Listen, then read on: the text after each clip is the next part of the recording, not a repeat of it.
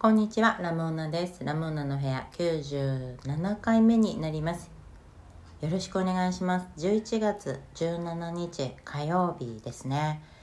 えー前回が11月3日だったので、えー実に2週間ぶりですよね。いや、本当にずっと周りに人がいて、全然撮れなかったんですよね、ラジオが。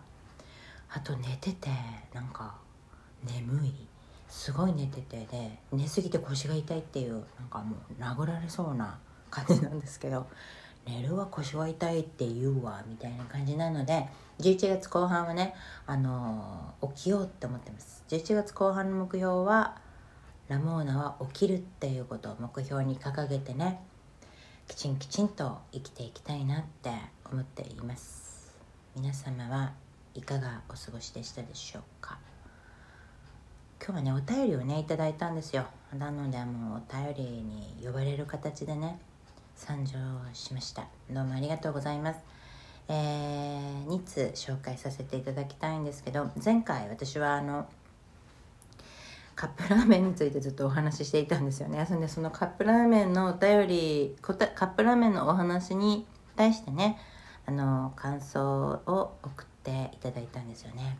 関東にお住まいのみずりんさんからお便りいただきました。えーラモーナさんこんにちは。前回はラジオでお返事をいただきありがとうございました。青春時代の深夜放送みたいで驚きました、えー私はハガキ職人ではありませんでしたが彼らの気持ちが少しだけ分かりました。えーお話にあった金ちゃんラーメンなんですが南関東ではお目にかかったことがありません。大手メーカーでも地域限定などありますよね。大手のカップうどんは東西でだし汁が違うとかで買ってみたら確かに違いました。ちなみに私は関西の味の方が好きでした、えー脱線してしまいましたが金ちゃんヌードル応募します。ラモーナさんのラジオは出身前の癒しですっていうお便りをいただきました、えーありがとうございます。応募していただいたんですよ。ということでねみるみずりんさんはね当たりました。おめでとうございます。いやーもう言ってくれたっていう感じなんですけどね。住所かご住所を確認してね。11月中にはお送りさせていただきますのでお楽しみにしておいてくださいねこれ。みずりんさんのお話の中にあった大手カップうどんってこれどん兵衛のことかなって私は思ってるんですけどどうなんでしょう。どん兵衛って味が違うんってでも聞いたことが確かに聞いたことあるなと思って。私は広島と博多を本当往復する生活なんですけどこの2つの地域はどん兵衛は味違わないんですよね。どん兵衛ってもう勝手に決めつけちゃってますけどね。あこれ東京とかに行ったら味が違うってことなのかなって今も興味がすごい湧いてきちゃって。今度ね買ってみようと思います。みずりんさんは西の味の方が好き。西の方がなんか出汁が甘い感じがありますよね。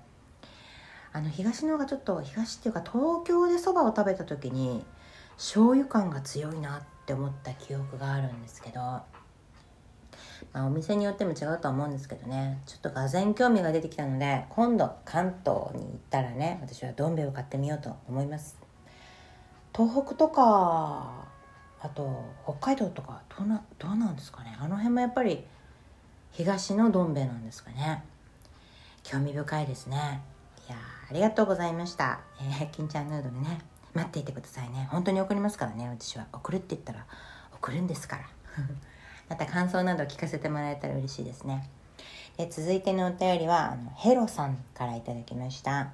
ラモーナさん、こんばんは。ラジオいつも楽しく聞いています。ありがとうございます。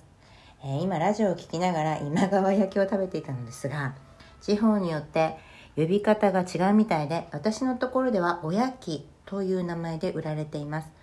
ラモーナさんのところではどんな名前で売られているんだろうと気になりました。気が向いたら教えてほしいです。それとラジオを聞いて爪やすりを買ってみたくなりました。セルフケア大事ですね。それではまたラジオ楽しみにしていますっていうお返事じゃないやお便りをいただきました。ありがとうございます。ヘロさんはあれだな。おやきを食べながら今川焼きって思ってる感じなんだろうな。だから今川焼きっていう呼び方がヘロさんの中ではスタンダードなんですよねきっと。で広島は、えっと、今川焼きも言いますけど二重焼きと回転焼きっていう言葉をよく聞く気がします。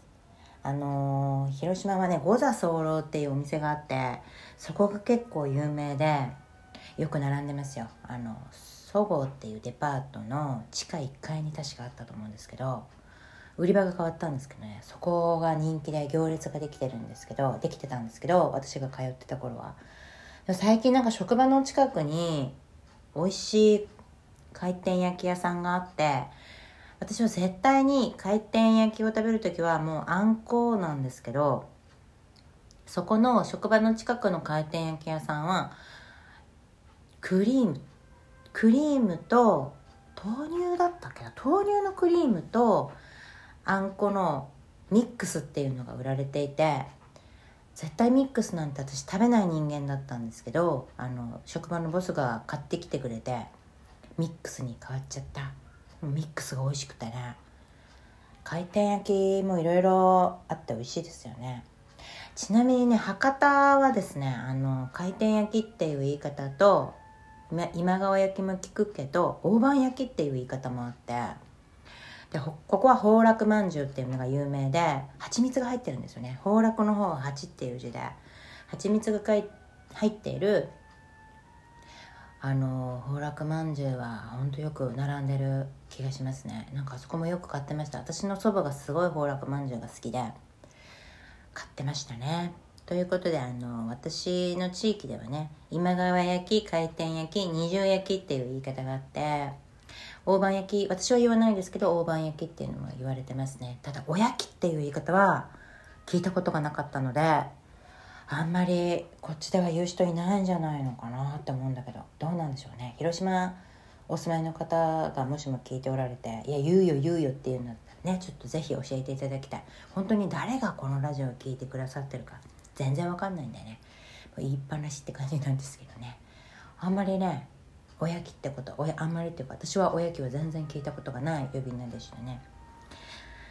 あとは爪やすりねこれまでやってますからね私。もうまだ爪やすってる爪やすってるって言い方言うのかな。爪でずっとコシコシコシコシやってるんですけどなんか爪伸びたところもずっとやすりでやってるとなんか匂いがある。爪の匂いみたいなのがあってそれ言ったらなんかタンパク質の匂いって言われてそんな匂いあるの？って逆に驚いたんですけどなんかね削ってると爪の匂いかなっていうような独特の匂いがあるのでヘロさんのもしもね爪やすりで爪短くしていく時はねちょっとやってみてください。